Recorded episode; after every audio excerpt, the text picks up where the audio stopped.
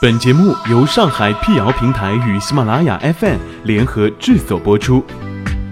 让信息对称传播，让谣言止于透明。欢迎来到谣言侦探社，我是侦探猫皮尔摩斯，当然你也可以叫我皮仔。在今天的辟谣开始之前呢，欢迎关注我们的微信公众号，请搜索“上海网络辟谣”并认准加 V 标志皮仔在等你哦。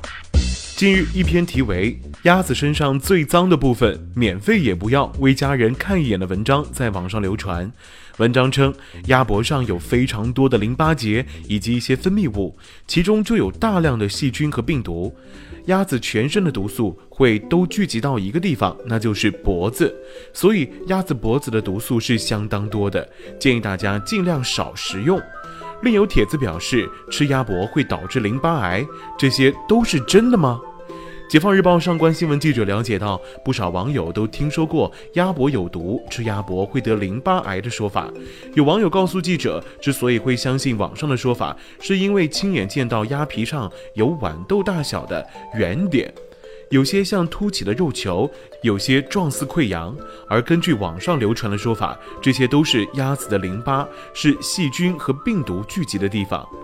中国农业大学动物科技学院教授宁中华在接受媒体采访时表示，淋巴呢是一个免疫的器官组织，主要在哺乳动物身上比较发达，在禽类身上已经退化了。这些退化的淋巴结只有在大腿或者腋下才有一些，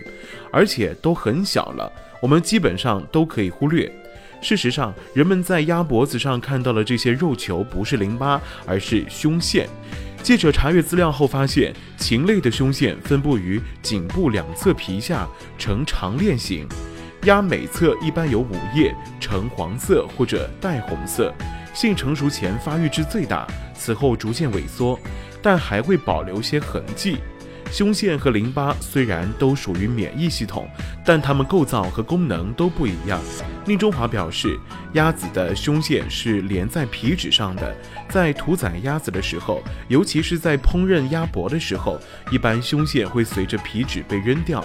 鸭脖上基本上就剩下骨头和肉了，所以吃鸭脖是安全的，大可放心食用。不仅仅是鸭子，包括鸡、鹅这些常见的禽类，如果大家吃的时候在意胸腺的话，只要把脖子处的皮脂处理干净就行。至于吃鸭脖会得淋巴癌的说法，上海同仁医院营养科主任张静表示，淋巴癌的发生与免疫力低下、环境等因素都有关系，但和是否吃了鸭脖没有必然关系。现在也没有医学数据支撑吃鸭脖会得淋巴癌的结论。即使烹调熟的鸭脖子还残留了少量胸腺，食用后也不会危害身体健康，所以不用太过担心。